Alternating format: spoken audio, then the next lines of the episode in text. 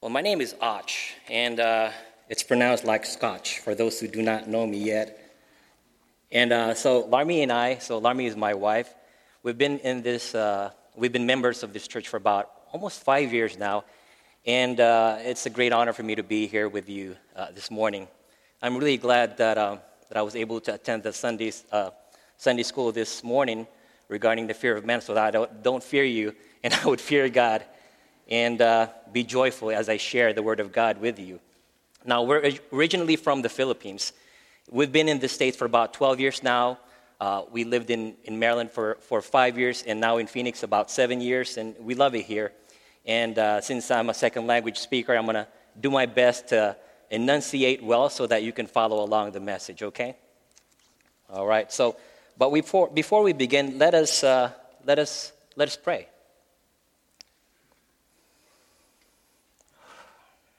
Our Heavenly Father, we thank you for this day. And uh, we pray that you calm our hearts and our minds and remove distractions from us, that you would open our eyes to see and our ears to hear you, Lord God. And this we pray in the name of your Son, Jesus, our Lord and our King. Amen. All right. Now, the text that we will unpack this morning is found in the book of Acts. It's going to be in chapter 17, 16 to 34. And uh, the title of our message is The Unknown God Makes Himself Known. And for those who like to take down notes, of course, the big idea of the message is God reveals Himself to the ignorant through the risen Christ. Now, eight years ago, our old wagon was rear ended. And uh, the cost of repair was about the same uh, value of the car. And so the insurance company declared it as a total loss but it was still salvageable. And so we, we just, you know, we kept the car, we received the insurance money, and then we had our friend help us out in fixing it. So he's a, he's a, he's a, he's a mechanic. But the car will be in the shop for about a few weeks, maybe about a month. And so uh, we uh, decided to rent a car. But actually, you know what? I, I, I said, let's not rent a car.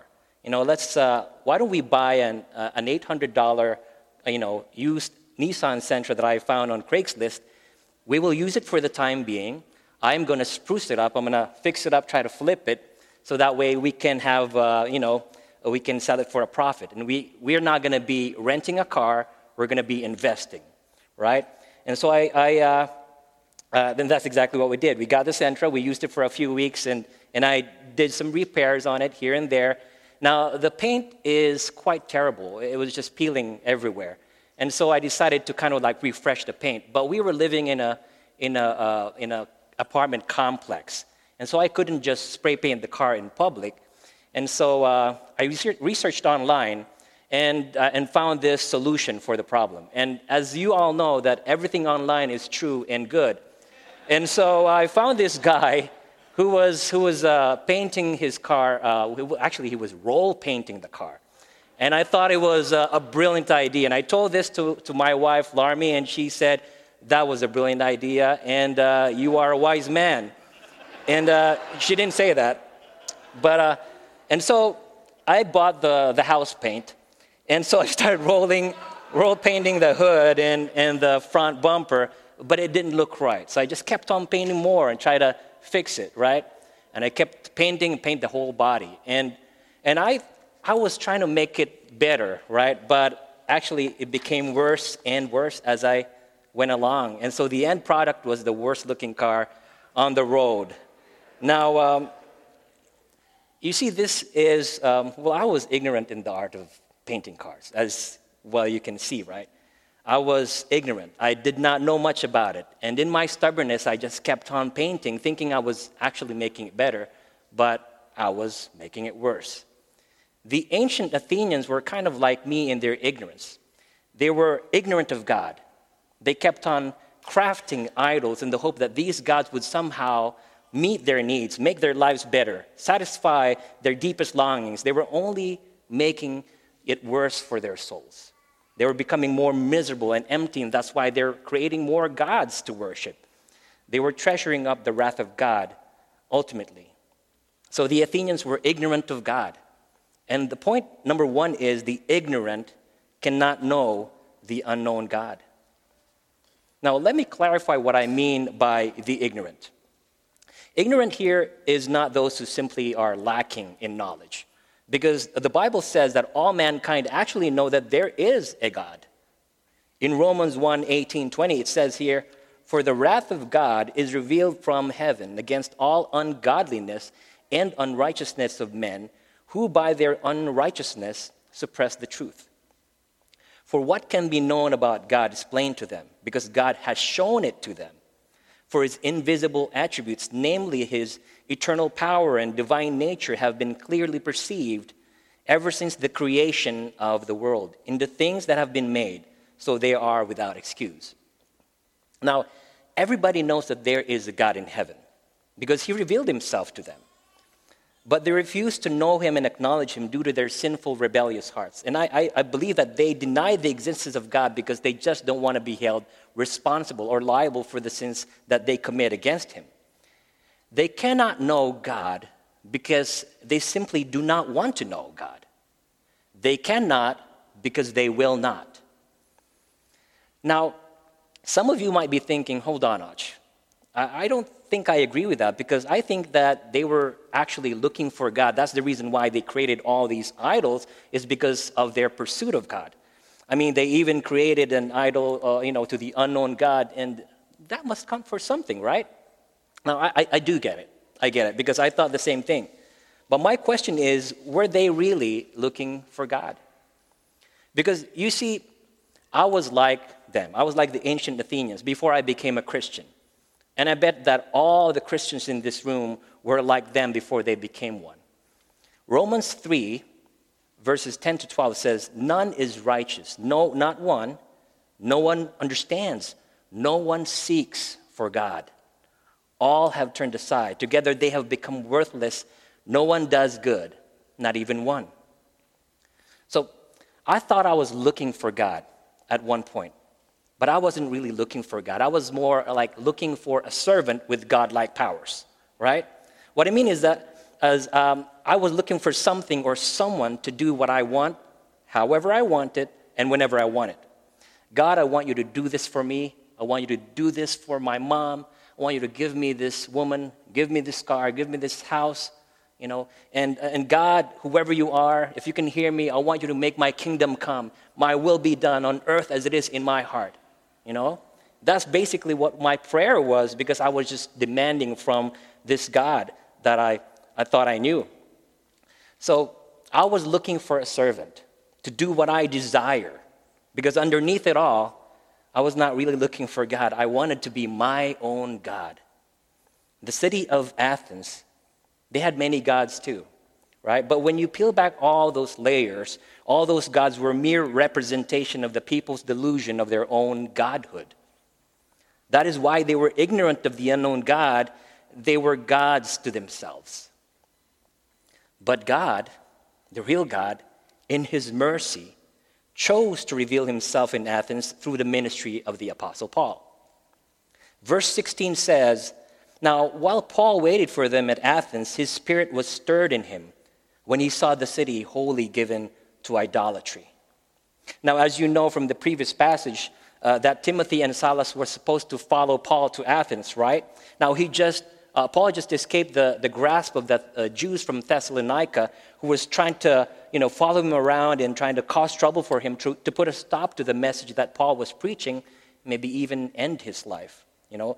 Um, now, while, while Paul was waiting for the two brothers, he was walking around, he was looking around in the city, and he saw that there were many idols, you know, many statues of idols everywhere. There was so much of them. Actually, one historian satirically said that during that time, it was easier to look for uh, a god than a man. The population in Athens was 10,000, and the statues of idols were 30,000. It was, it was ridiculous. It was, it was crazy. So Paul saw the rampant idolatry of the people, and it stirred his spirit within him. Now, the original language, uh, the root word is, is basically, it means he was provoked to anger. But notice that his anger did not cause him to lash out at them. Actually, what it did was it caused him to have compassion for the people. It moved him to, to desire the, the salvation of these people from their idolatry, from, from their delusion of godhood, from, uh, from the wrath of, of, of God that is to come. So, what did Paul do?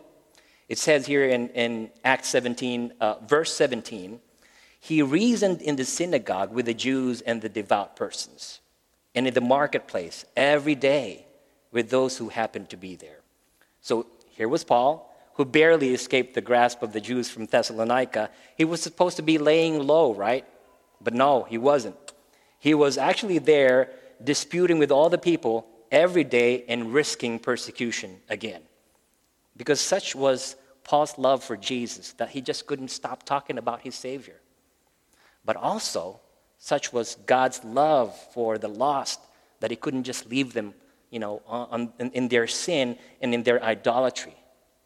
He placed Paul in Athens. It was God who placed Paul in Athens because he wanted to reveal himself to these people. And so Paul engaged with them.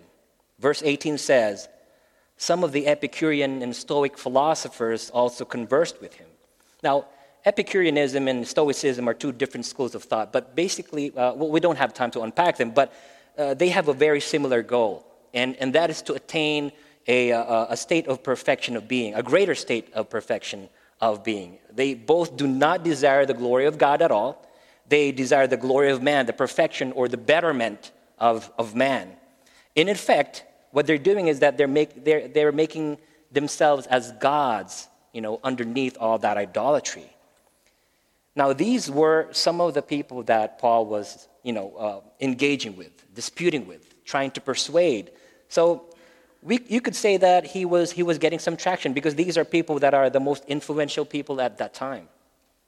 But some of them also were saying that he was just a babbler.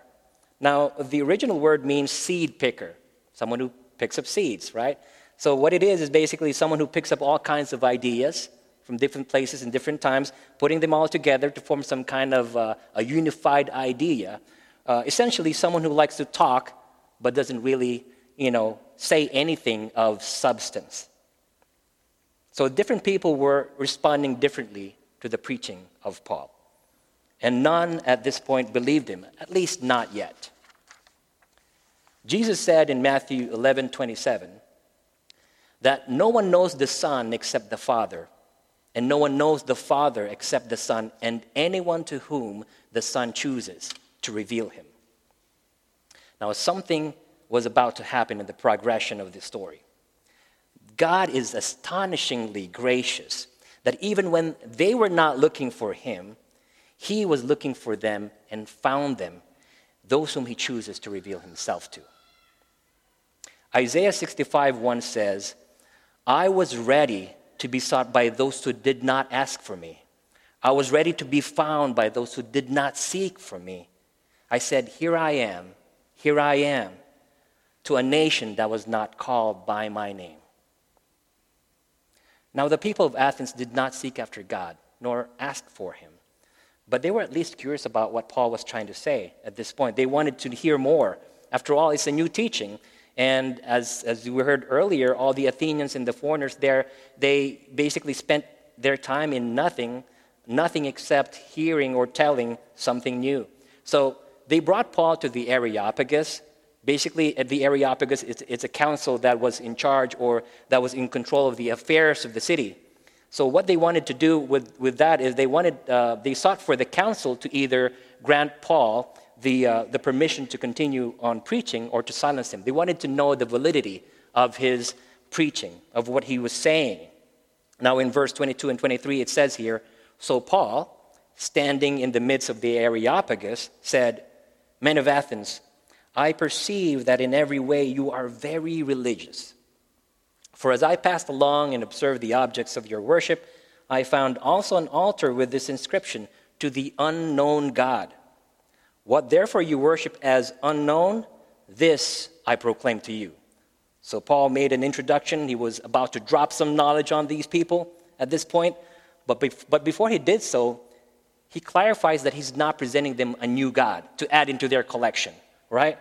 What he's saying here is that um, he wanted to present to them the God that's always been there from everlasting to everlasting. And he used the unknown God inscription to reveal the God who's always been there, the one true God.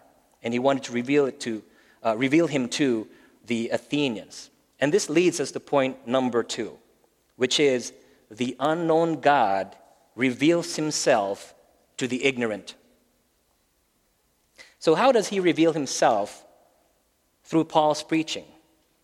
Now, there are five truths that we can extract from Paul's preaching.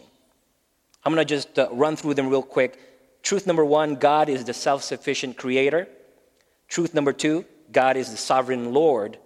Truth number three God is the waiting lover.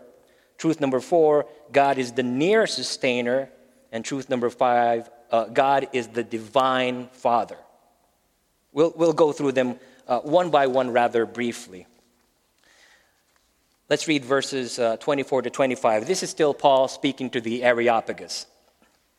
The God who made the world and everything in it, being Lord of heaven and earth, does not live in temples made by man, nor is he served by human hands as though he needed anything, since he himself gives uh, to all mankind life and breath and everything. So Paul was basically revealing to them that the real God is the opposite of the idols that they were worshiping. They craft these idols and then they offer food or flowers or whatever they have they want to offer. And so basically these gods needed to be served, but the real God does not need our service. The real God is the self-sufficient creator. He does not need us to craft him. He was the one who crafted us and created us, right? He does not need us to make him temples where he can dwell in. He was the one who created the earth for us to dwell in. He does not need people to serve him as though he needed help. He is the one who helps us because we are the ones who are in need of help. We are in need of life, we are in need of breath and all things. He is self sufficient. We are not. He does not need us, but we need him.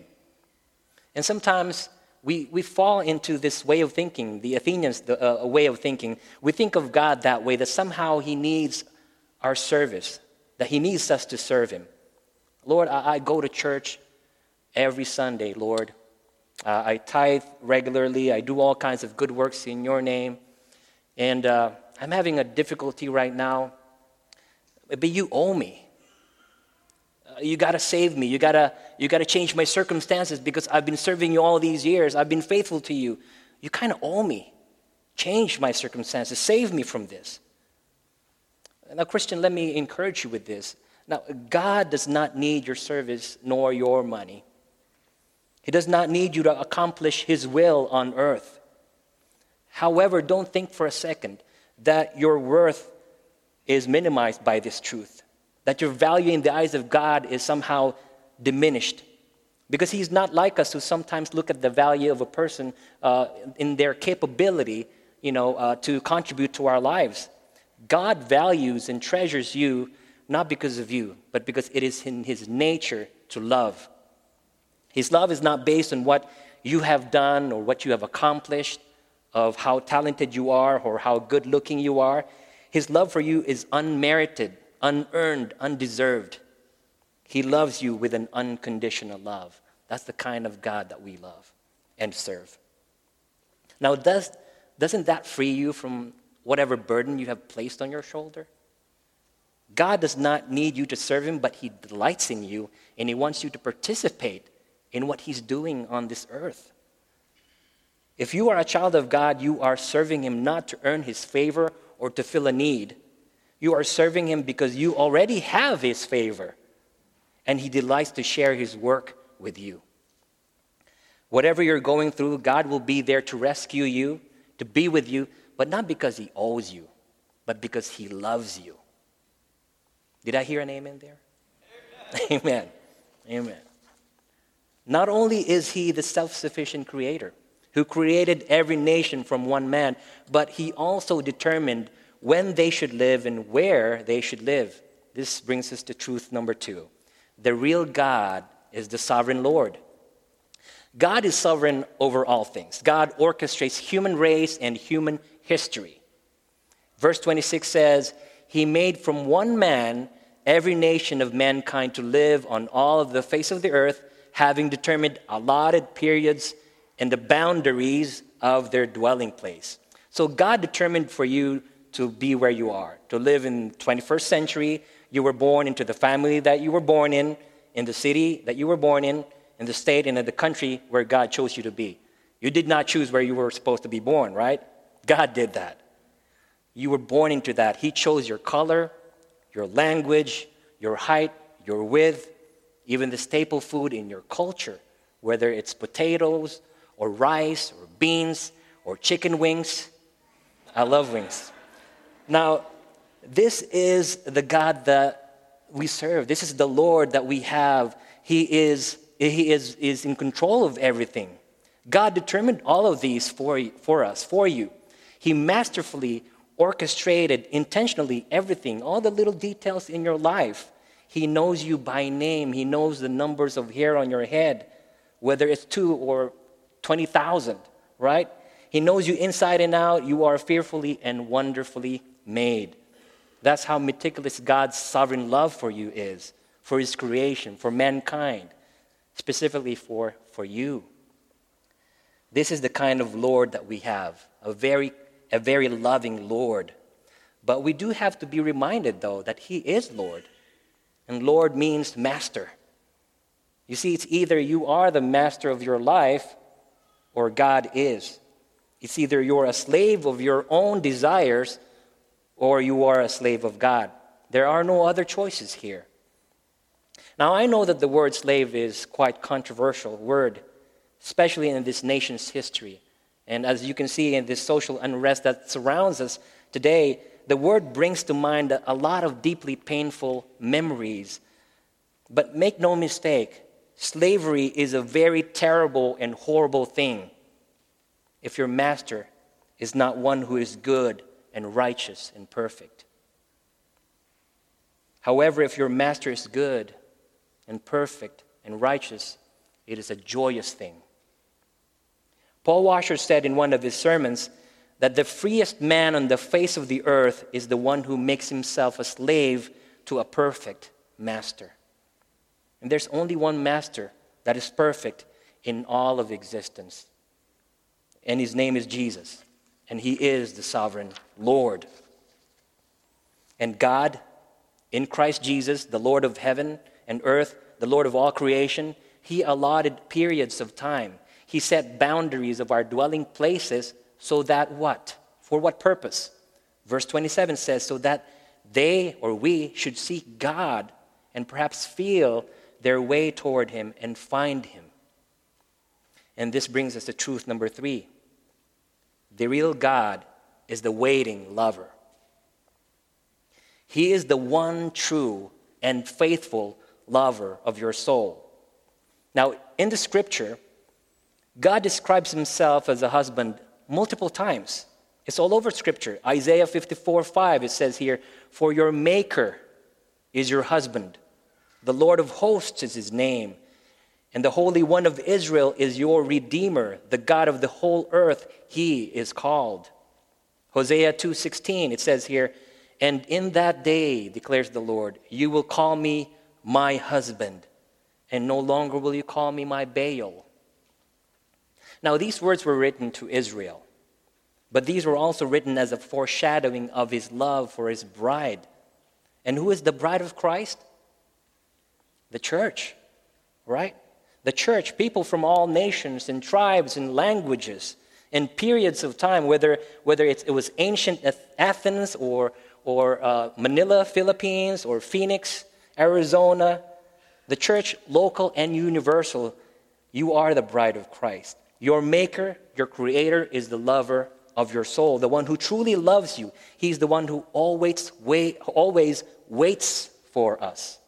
And we are the one who always walk away, sadly. But God remains faithful. He waits for you, longs for you to feel your way toward Him that you may find Him. And He wants to be found. He wants to be found. And you don't have to journey far to get to Him, He is near you.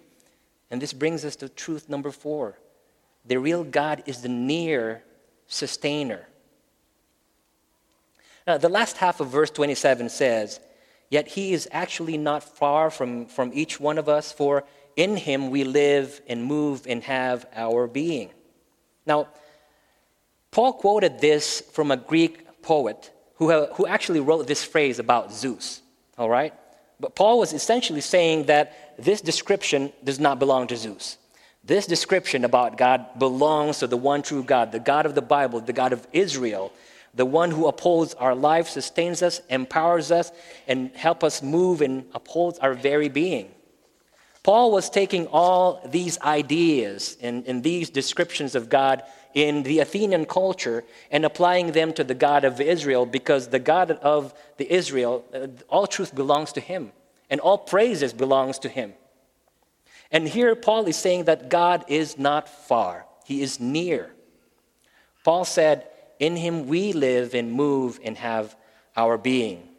Do you know that God is right now, at this moment in time, while you're listening to me, He is actively and closely sustaining our every single breath, every beat of your heart, to keep your organs functioning uh, with harmony and our minds and body working together.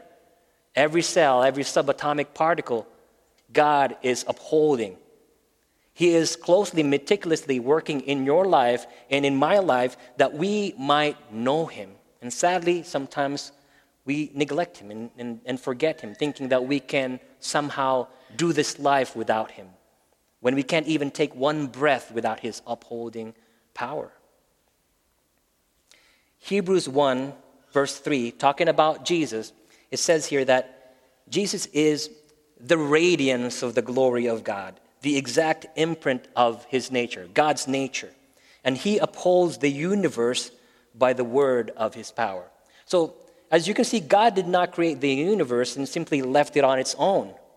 No, he created everything and he stayed near.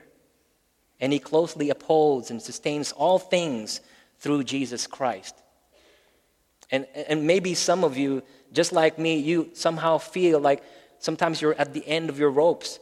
You feel like you, can take, you cannot take another step forward. Whatever you're going through is, is quite hard.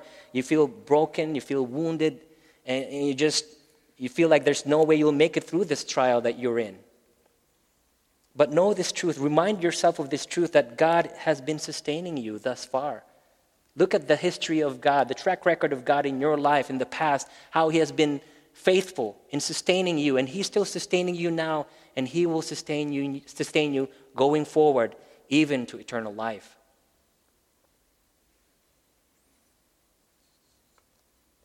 Jesus, God, loves His creation. He loves you. He, love, he loves mankind as a father loves his children. And this is truth number five the real God is the divine Father. The last part of verse 28 says, As even some of your own poets have said, for we are indeed his offspring. Being then God's offspring, we ought not to think that the divine being is like gold or silver or stone, an image formed by the art and imagination of man. So mankind is the offspring of God, male and female made in the image of God, in the likeness of God. The Athenians were making gods of silver and, and gold and stone, uh, made in their own image, in their own imagination. But God is basically saying here that, no, I am not made in your image or in your imagination. I made you. You are, my, you are made in my image and in my likeness. He is the divine Father. He is a divine Father who yearns for his children to come to him. Even when we turned away from Him in our rebellious ways and we became ignorant, sinful creatures against God, His love remained steadfast. And He never stopped revealing Himself to us. Since the creation of the world, He has been revealing more, of more, more and more of Himself to man. And finally, He revealed Himself fully through His Son, the Savior of this fractured world. This baby was born unlike any other human being. He lived for the very purpose of dying. for the purpose of dying for those who sinned against the Almighty God, that he might redeem them from their sins back to God. And this child was born of a virgin. He lived the perfect life that we should have lived. He died the excruciating death that we, you and I, we deserve. He paid for our sins with his own blood, dying on the cross. And then he rose again. And we who believe in him will have life in him forever. And now, where is, where is he at? He ascended to heaven, is now seated at the right hand of God. What is he doing? He's interceding for you and I. He's praying for us that our faith in him may prevail, may not fail. And who is this person, this Savior? You know his name Jesus. Amen. God's final and complete revelation of himself is Jesus Christ. Now, one of our brothers here in Trinity, I don't want to put him on the spot, but I'm, I'm going to just hide his identity under the name Stephen Anderson. now, um, Stephen, when we talk, you know, we share our burdens and we try to pray for one another. He would always tell me, you know, don't even sweat it, Arch. You know, who do you know? He would ask me that question Who do you know? It is to remind me that I know Jesus, that God revealed himself to me through Jesus Christ, the radiance of the glory of God, the exact imprint of his nature, the one who upholds the universe by the word of his power. This is the Jesus that I know. Why should I, why should I be discouraged? Why should I sweat it? Why should I be dismayed? Who do I know? Who do you know? The Apostle Paul said he considers all things as loss compared to the surpassing worth of knowing Christ Jesus, his Lord. Now, if you are a Christian, you already know the other side of that coin, right? And that it is that he knows you too. Not just generally, he knows you intimately as his own. You know Jesus, and Jesus knows you. Amen? Amen. You see, God has finally revealed himself fully and completely through Jesus. And because of that, point number three, the last and final point, the revealed God commands repentance and belief in his Christ. Verse 30 says, The times of ignorance God overlooked, but now he commands all people everywhere to repent. Now, what does it mean that God overlooked the times of ignorance? Does that mean that God was simply brushing off the people's sins because they're ignorant anyway? Oh, I, I can't blame them for what they don't know. I'll just brush it off. I'm not going to punish them. No, I don't think so. I don't think that's what it means here. For a period of time, God did not intervene in such a way that he would execute his justice, his complete and perfect justice, against people for their sins with finality. What I mean is that in his long suffering love, he kept himself from destroying everyone who sinned against him in an instance. He could have just thrown everybody to hell, and it would have been just for him to do so. But he did not do that because he was unfolding the greatest redemption story creation will ever see. Since the fall of man, back in Genesis, God has increasingly revealed more of himself in his plan of redemption, but in his great wisdom, in his great insight, he chose a time in history, which is called the fullness of time, to unfold his plan. And from the fall, all right, from the fall until the time of Christ, that was a time of ignorance. Remember in, in Exodus 34, you know, when, when Moses was asking for God to reveal to him his glory, to show him his glory, what did God do?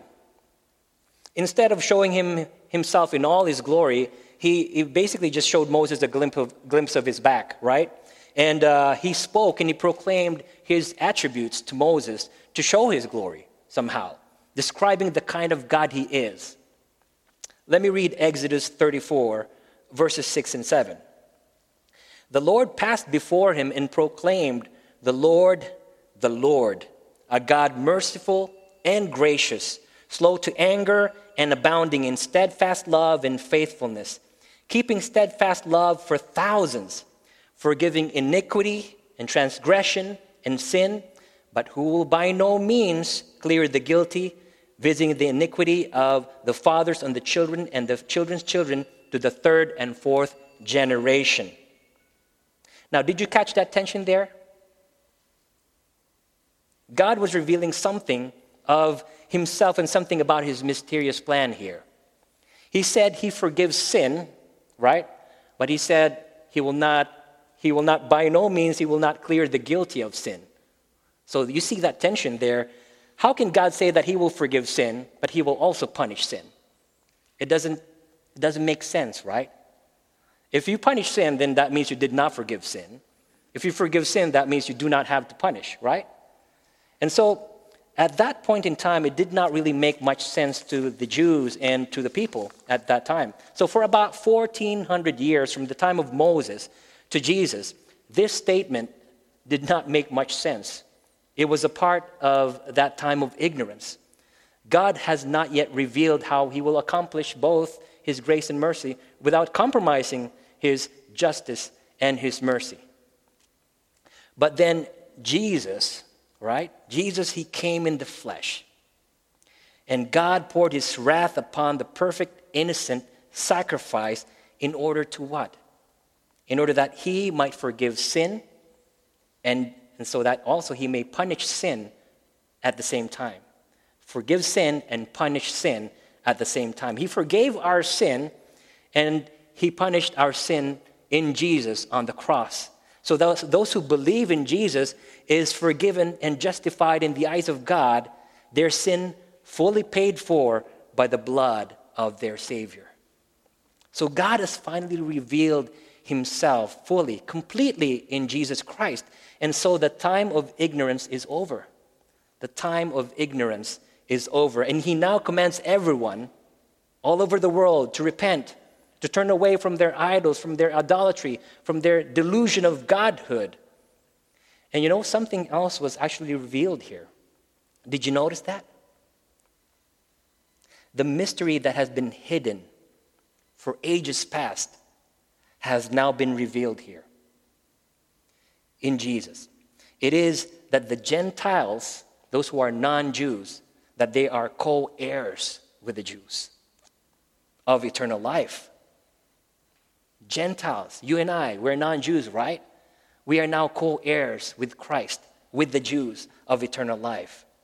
That is wonderful news. The times of ignorance, God overlooked. But now, He commands all people everywhere, Jews and Gentiles alike, to repent and believe in the one true God, Jesus, His Christ. Verse 31 says, he has fixed a day on which he will judge the world in righteousness by a man whom he has appointed. And of this he has given assurance to all by raising him from the dead. So God has dealt with sin, with the sin of those who believe in Jesus Christ. But those who did not believe, he will also deal with their sin. He will by no means clear the guilty, as he said here. So a day of judgment will come, and the ultimate judge will be Jesus the one who died and was raised back to life. Now, it's either you believe in him who was punished in your place, or you believe in yourself and you will be, you will be punished fully for your sins. So you get to choose. Oh, and I hope and pray that you choose Jesus. Now, in conclusion, if you are, if you are a believer, be encouraged with these truths. God is your creator. But He is more than just your creator, He is your recreator. He is creating you into a new creation, holy and blameless before Him. And you will one day have a perfect and glorified body, free from suffering and pain and sorrow and grief, free from sin. It's going to be glorious. And not only is He your creator, but He is also your sovereign Lord who does not treat you as a servant or a slave. He treats you as a child of God, valuable to him, a treasure to him. He, he treats you as an inheritance. And you will be also inheriting, you know, what Christ will inherit. You will inherit the new heavens and the new earth. He is also the covenant lover of your soul. He is your faithful husband, and you are his beloved and pure and beautiful bride. So stop searching for your value uh, from, uh, for, from things or from people. Start looking for your value and worth in your identity, looking, looking to him alone, looking to Christ. He is also your sustainer. So do not be discouraged, but find rest in Him. He will sustain you in this life and in the life to come. Now, in a few minutes after this sermon, um, we will have communion. And basically, the communion is a remembrance of what God in Christ has done for us. He has made himself known to the ignorant. He died in our place to save the ignorant, the rebellious, the idolatrous. And our eating of the bread and our drinking of the wine, or in our case, the juice, represents his flesh and his blood that sustains us that gives us life, even life everlasting. And lastly, He is your Father. You are no longer mere children of God by virtue of Him creating you. You are actually now the redeemed children of God through Christ. So you are, you are not merely born of the flesh, but you are now born of the Spirit. You know God, and He knows you intimately. You are His, and and, and, and God is yours forever through Christ Jesus, our Lord. The unknown God has made himself known to you. Now, if anyone here is not sure whether they know this God that we're speaking of, come talk to me after the service or talk to one of the elders or the Christian that brought you here, and we'd love to tell you more about this God who delights in revealing himself to you. Now, let's end by saying a prayer to this God, okay? Let's pray.